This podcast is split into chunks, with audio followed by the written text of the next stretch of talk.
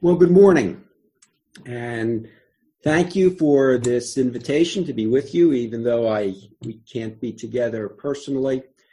And I trust that the Lord is going to bless our time together, and that we will all enjoy the word of the Lord together. Can you all see the PowerPoint screen that is up? All right, good. We're going to be working this morning from the Gospel of Luke, chapter 2, and this morning I'd like to, it's the Christmas season, we're into December, so this morning I'd like to tell you the story of the birth of Jesus Christ, and I'm going to guess that it's a story that you've never heard before. The account of the birth of Jesus is about how God sent his son into the world at a particular time and a particular place for the purpose of bringing grace and salvation to the world, as we've talked about this morning. We read, "For the grace of God that brings salvation has appeared to all men," and that there is no limit to this grace. There is no limit to this salvation. Jesus Christ would die for all, and it is the will of God that none perish, but that all would come to repentance. And the Christmas story is filled with many familiar images: the manger scene, the star, the shepherds in the field. The Christmas story is filled with many familiar characters of Mary and Joseph and the wise men from afar and the guy who said that there was no room at the inn. And the Christmas story has a familiar setting in the small town of Bethlehem, south of Jerusalem, tiny among the cities of Judah, where the prophet Micah said that the Messiah would be born, the one who would be the ruler of Israel, whose goings forth are from old, even from everlasting.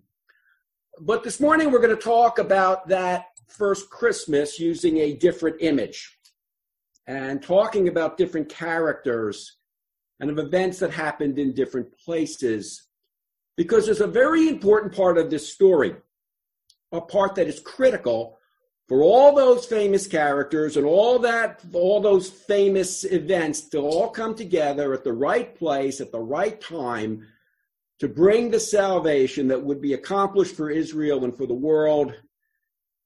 And maybe it's a story that you've never heard before. Now, perhaps I'm wrong, but let's see.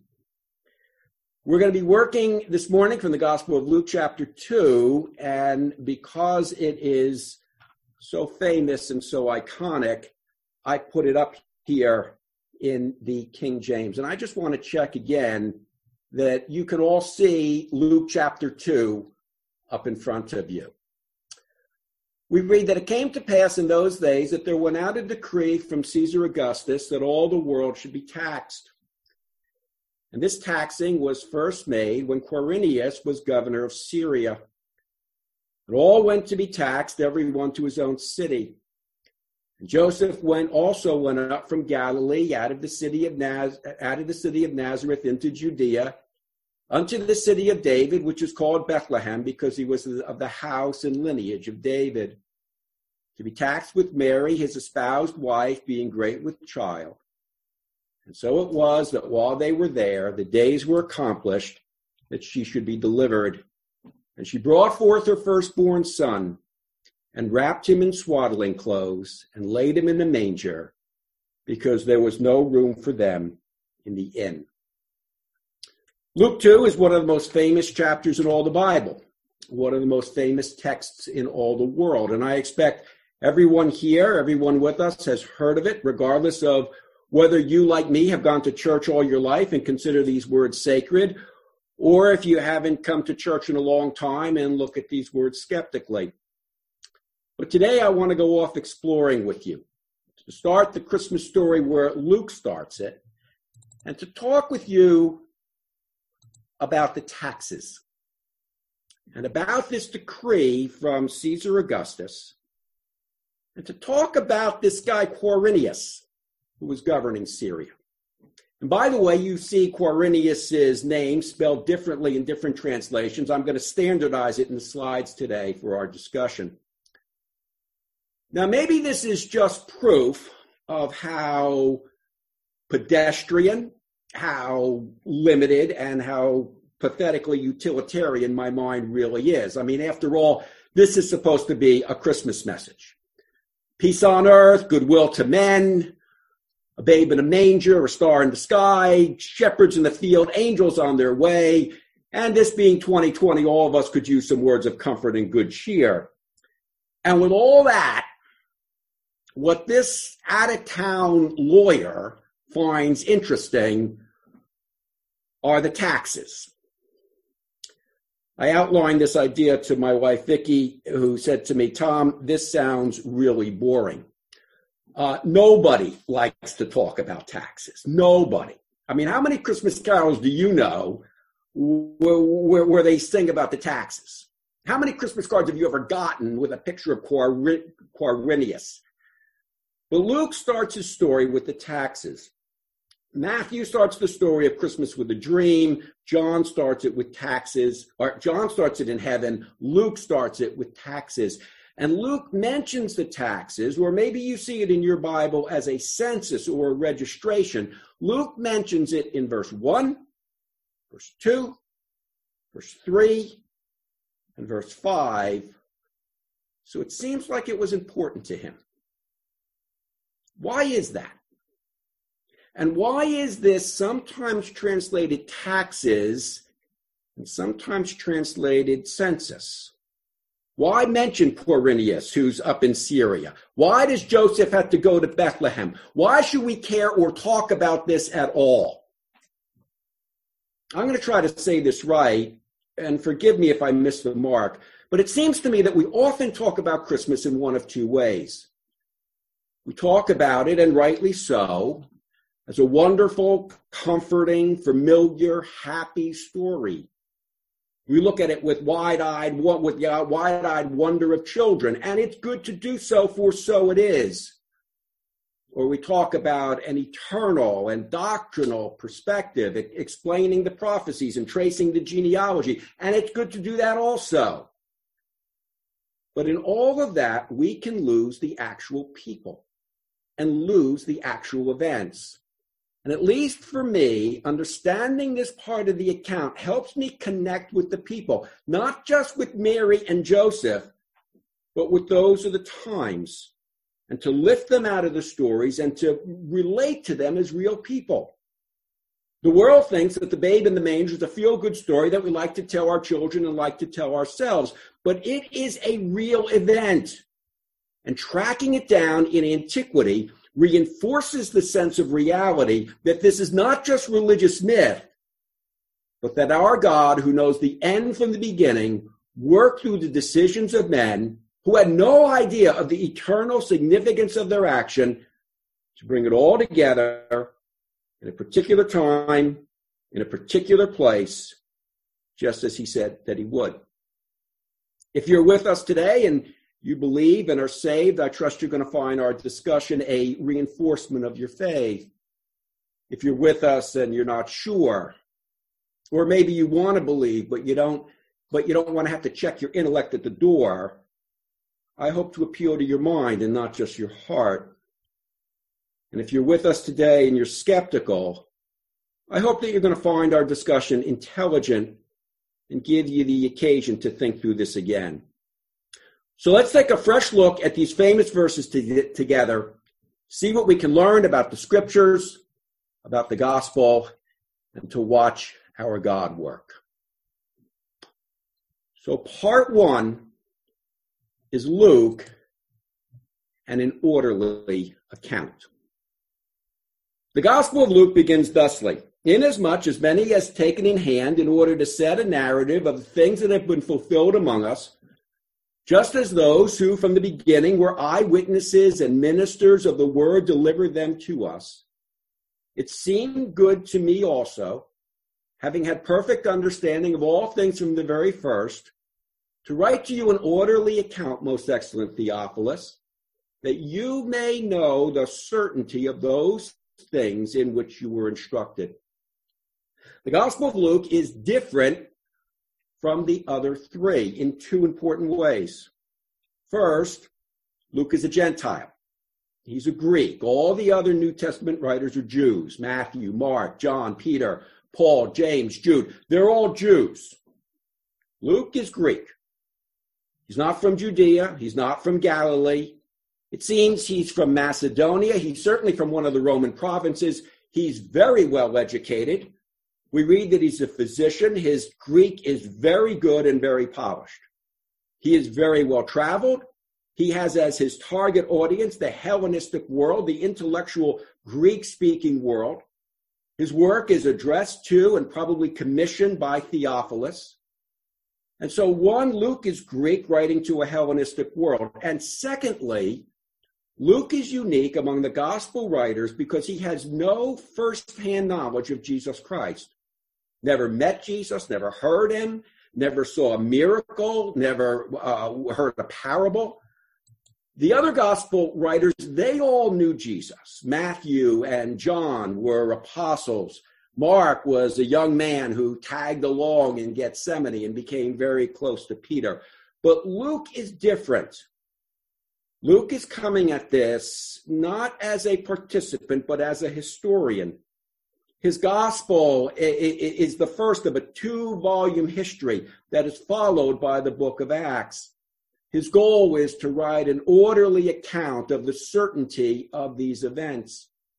And Luke is an excellent historian.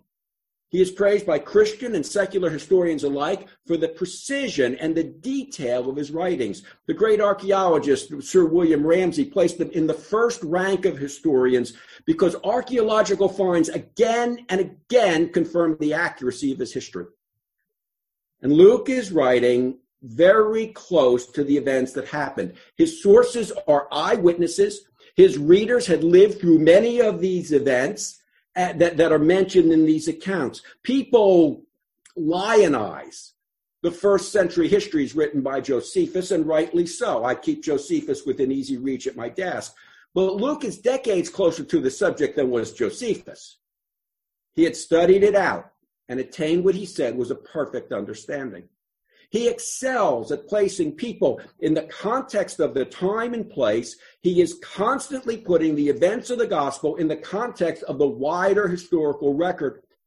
And he's going to tell this very localized story, the story of Jesus Christ, that will happen within a geography of less than 100 miles. He's going to tell that story against the backdrop of a wider world as big a stage as the Roman Empire. And you can see that right from the beginning of his telling of the Christmas story. Compare Luke and the Gospel of Matthew. Matthew's on your left, Luke's on your right. Matthew was written to Jews. Wise men came to Herod in Jerusalem asking, "Where is he who is born King of the Jews?" Luke is universal. Angels light up the sky with good tidings of great joy, which will be to all people. Matthew writes about the birth of a king. Luke writes about the birth of a savior.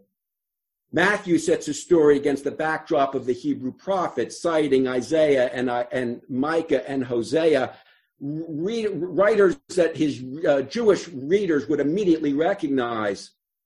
Luke sets his story within the history of the Roman world, citing famous people,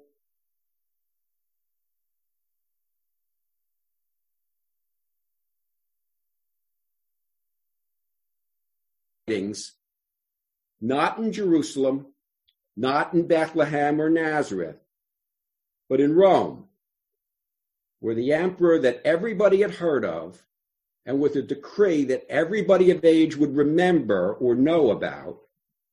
And so children throughout the centuries at Christmas pageants without number learned to recite the words, "And it came to pass in those days that there went out a decree from Caesar Augustus that all the world should be taxed." Part 2. Augustus and the freedom of citizenship. Now, Augustus Caesar was the first Roman emperor.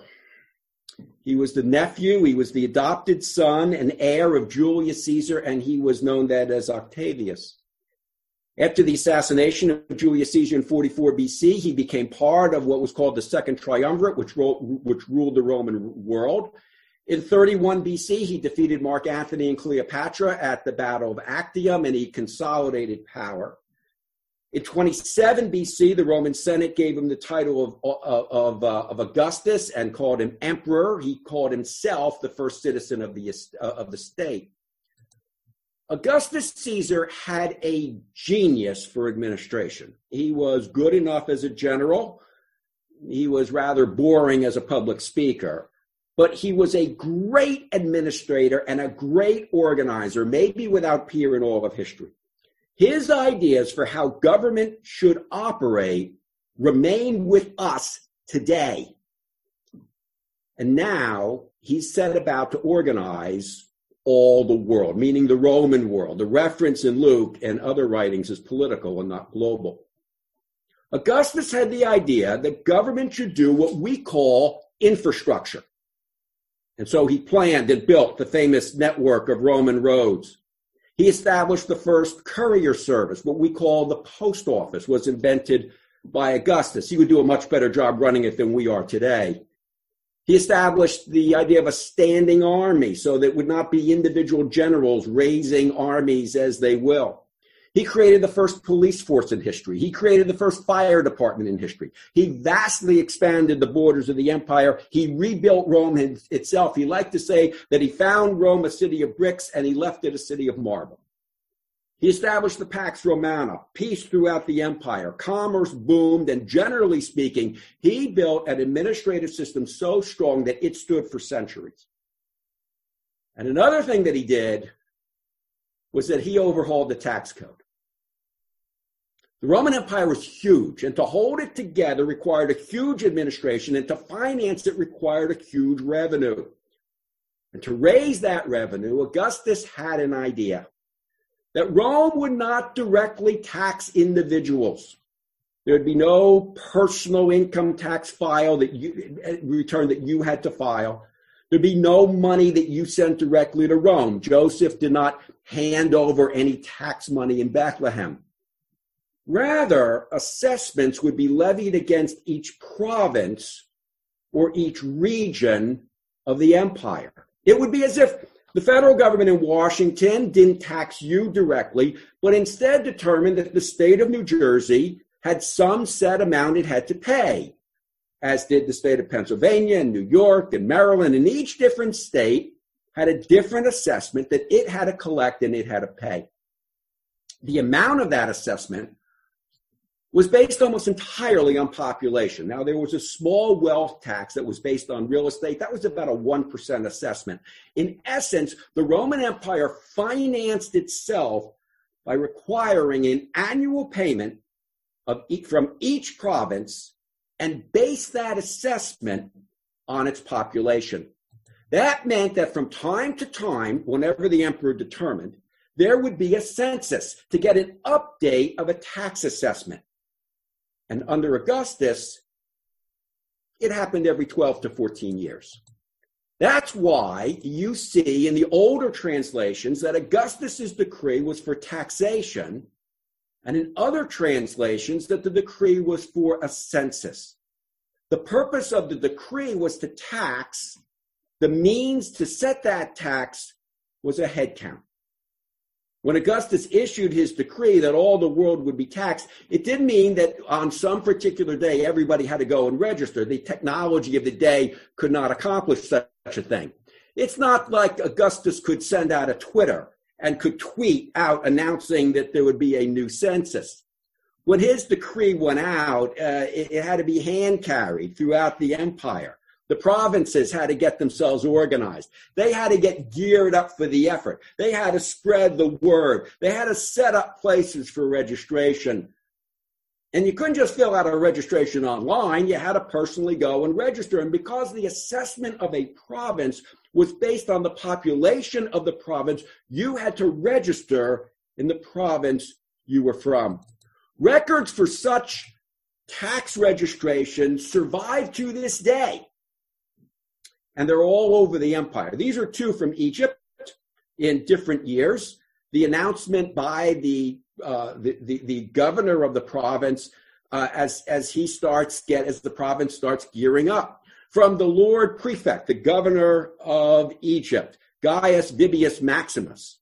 Being that the time has come for the house-to-house census, it is mandatory that all men who are living outside their districts return to their own homelands, that the census may be carried out.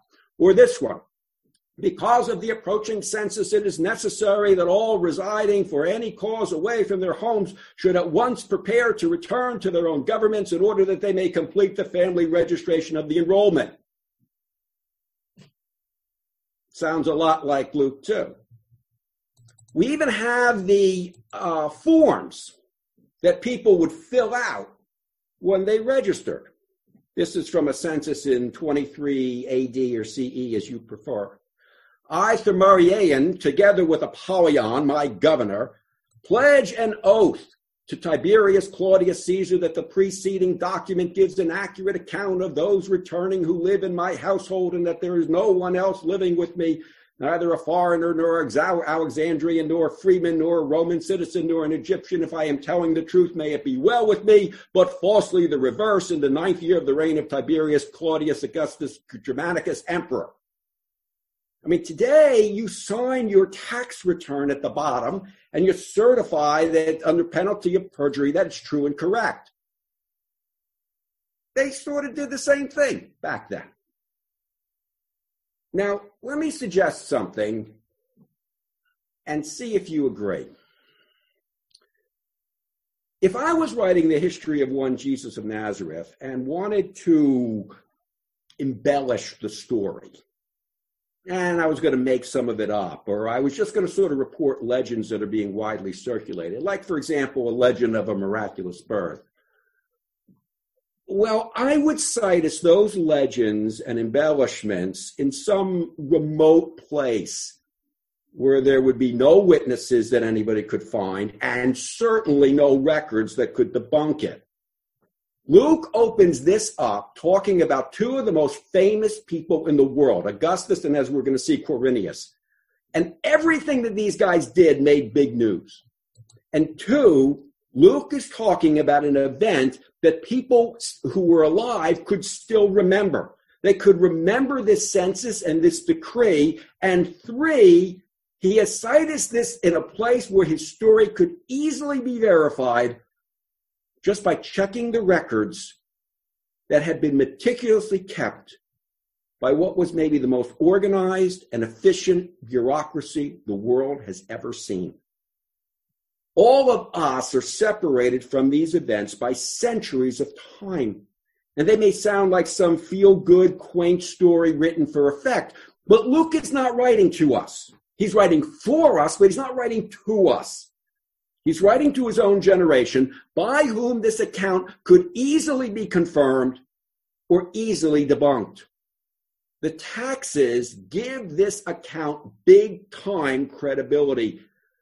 To those reading this, when it was written, they sounded exactly like what Luke said that it was, an orderly, factual account in the context of recent history by everybody, so that everybody would know with certainty that he knew what he was talking about.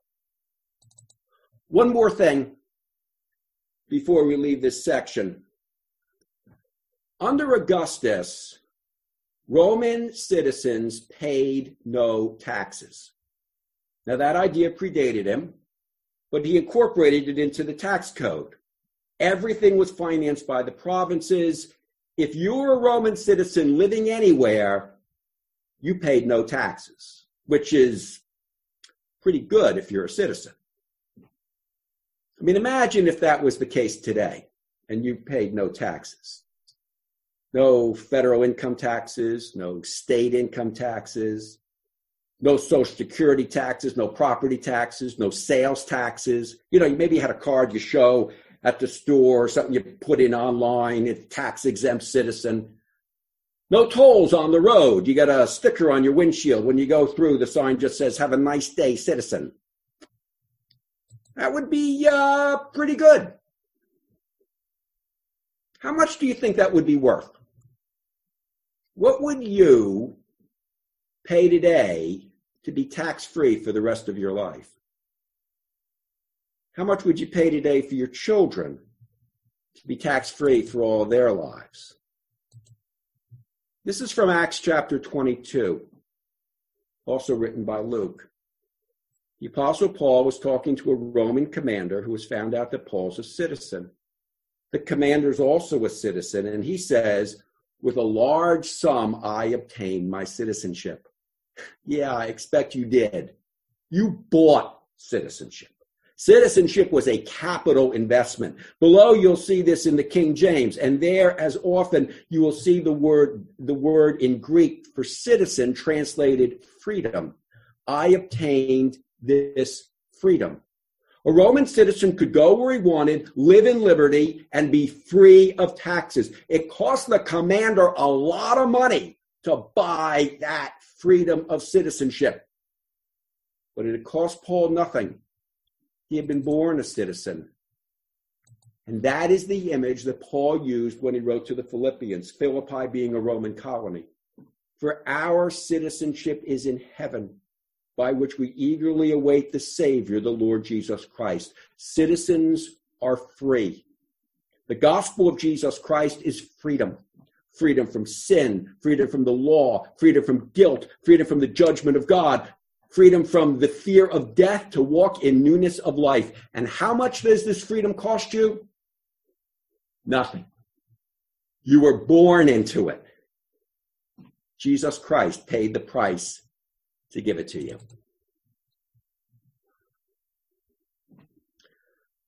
Part 3, publicans and zealots. Now, as Augustus designed it, the taxes would come from the provinces and the client kingdoms within the empire. And each province would have an assessment. The assessments was based on population. And once it was determined how much a province had to pay, it was up to the province to raise the money. And as Augustus ran things, the province raised that money at an auction and literally auctioned off the right to collect taxes in the province. Now, have you ever heard the phrase, the government is going to privatize something? It's going to privatize a program. That means the government is going to contract out to a private company to accomplish some government program, and the company would make a profit with the idea that the company, the private company, can run it more efficiently than the government. Well, under Augustus, Rome literally privatized the IRS. So suppose Rome imposed a tax burden on the state of Maryland of, let's say, 1 million sesterces. That's the unit of that's the unit of money. 1 million sesterces on New Jersey for the year. And Annapolis sets the date for an auction, and the bidders show up. Big money, guys, and I mean really big money. Bidding starts at 1 million sesterces a year, 1.1, 1.2, 1.3 million, up it goes. The winning bidder has to pay that much to the province every year. The province remits the required amount to Rome and keeps the difference to run its own government. These bidders, believe it or not, were called tax farmers. Some farmers grow wheat, some farmers grow grain, some farmers grow corn. These guys grow taxes, or in the language of the day, the publicani. Recognize the word? Notice that it's not a Judean word. It's not a Hebrew word. It's Latin, Roman, publicani. Sounds very Italian.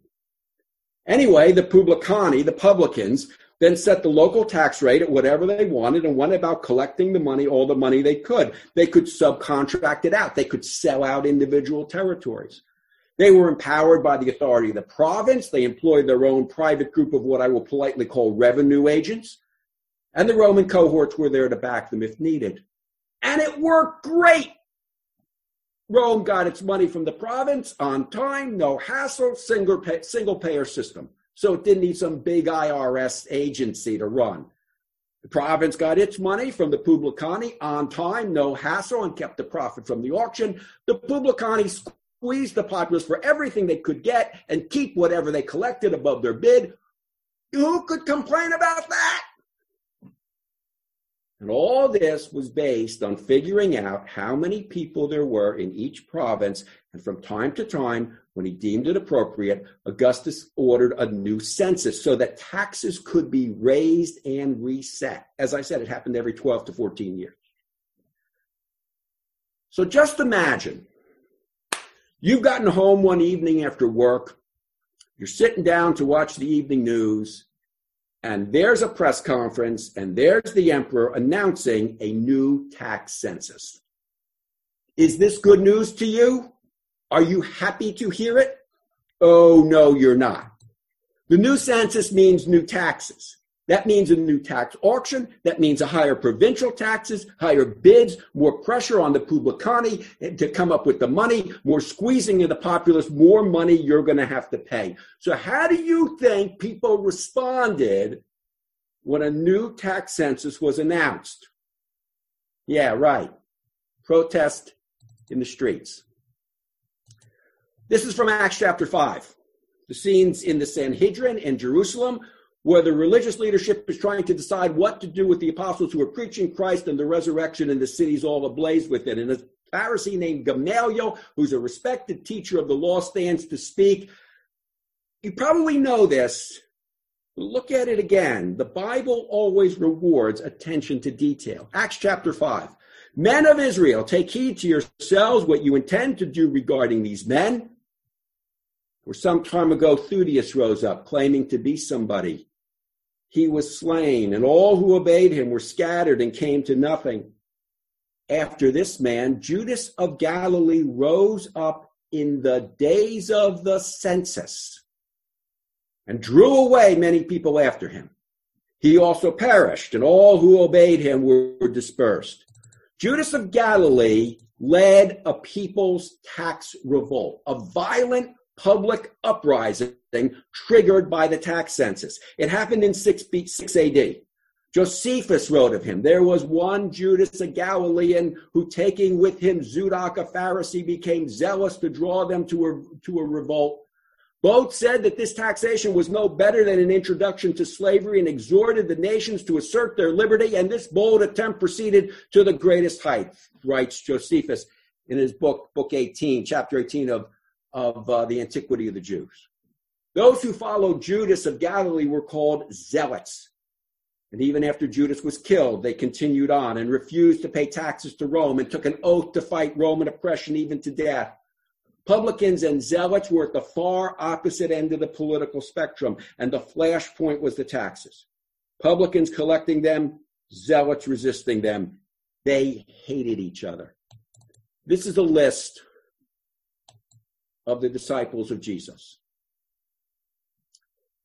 Most often when we think of the 12, we think of the fishermen, Peter, Andrew, James, John. But among the 12 was a publican, tax collector Matthew. And among the 12 was a zealot, Simon. Matthew's life was all about money, collecting money, counting money.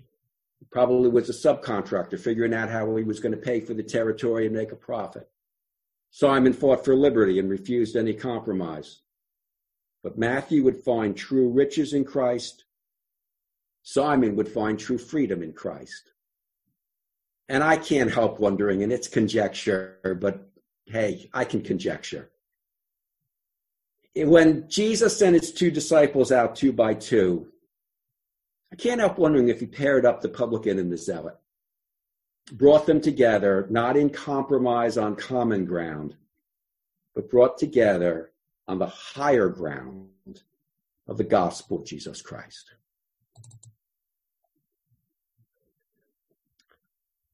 Part 4,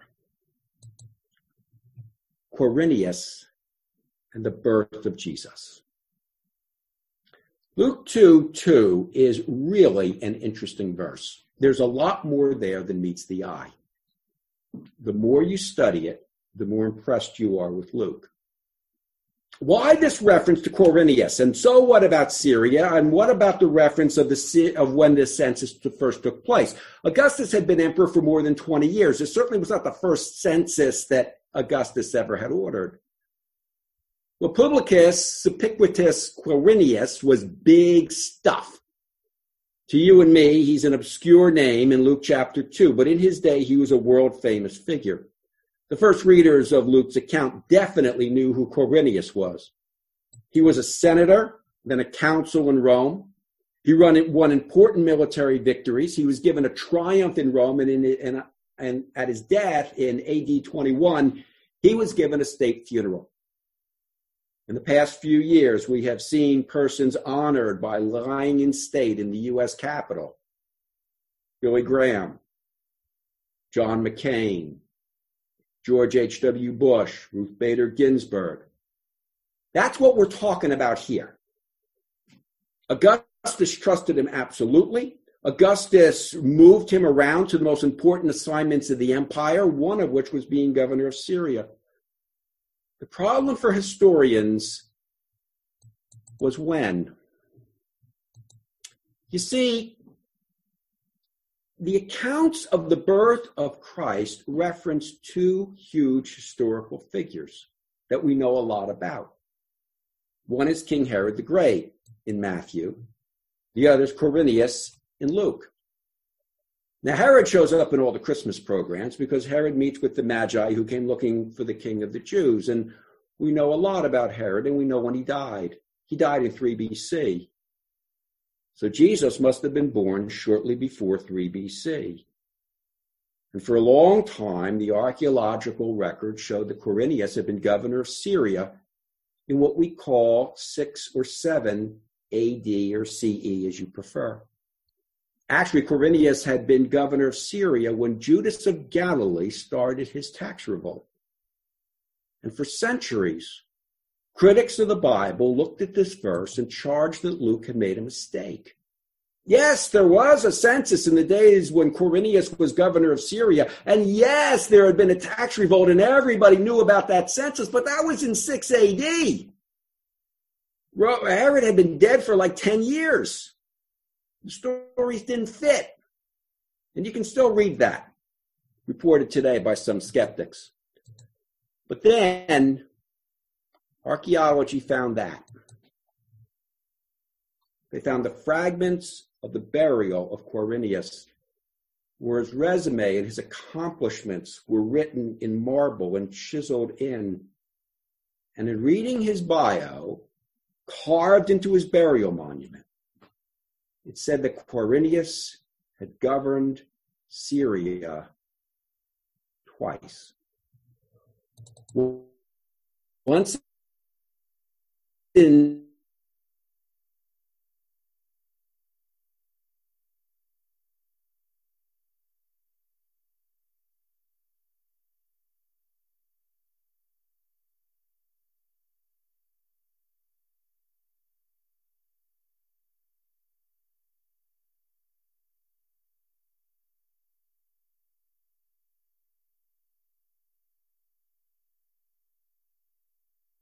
version translates it. See, to you and me, Quirinius is an odd-sounding name and the centuries lost in history, and nobody wants to talk about taxes, and the whole story sounds kind of misty and uncertain, but who cares because it's Christmas. But to the people who first read Luke's orderly account, they certainly knew who Quirinius was, and they certainly knew about these tax registrations. They had all been through tax registrations, and they knew all about a tax revolt that occurred in Judea in 6 AD or CE. So Luke points out expressly, so that there be no confusion, that this was the first time that Quirinius was governing Syria. It turns out there had indeed been a census, and Quirinius had overseen it. And enrollment had started in Syria in 6 BC. And then after the enrollment was completed in Syria, it rolled down into Judea, who did not then have a governor because Herod was still king, and Quirinius ran it, starting in 6 or 5 BC. Historians quibble with it, but I think that Jesus is born in 4 BC. Herod meets the wise men just before his death in 3, and Jesus would have been between 1 and 2 years old, hence the order of Herod to put to death all male children born in Bethlehem 2 years of age and younger. History records that Herod, at the end of his life, was extremely paranoid and very focused on passing his kingdom to his sons, Herod Archelaus and Herod Antipas and Herod Philip, and he was perfectly capable of ordering such an atrocity. It turns out that Luke knew exactly what he was talking about. The precision with which Luke reported historical detail has been documented over and over again through the centuries by the archaeological and biblical scholars. In every instance where sufficient archaeological evidence has surfaced, Luke has been vindicated as an accurate and meticulously precise writer. It all come together just the way Luke had written it, from the decree of Augustus in Rome to the coordination by Quirinius in Syria, and you can take it from there, to Joseph leaving Nazareth, to Mary arriving in Bethlehem, to the days being completed for her to deliver her firstborn son, the story of the first Christmas, the purposes of God fulfilled with glad tidings of great joy that shall be to all people. Thank you so much for listening to me today. Thank you so much for inviting me. And I do we close in prayer, or is there an end for the meeting? Let's close in prayer. Our Father, we thank you for the grace of our Lord Jesus Christ, who came into this world. We thank you, Father, for your goodness and your mercy, which has extended to all of the world and has reached even us.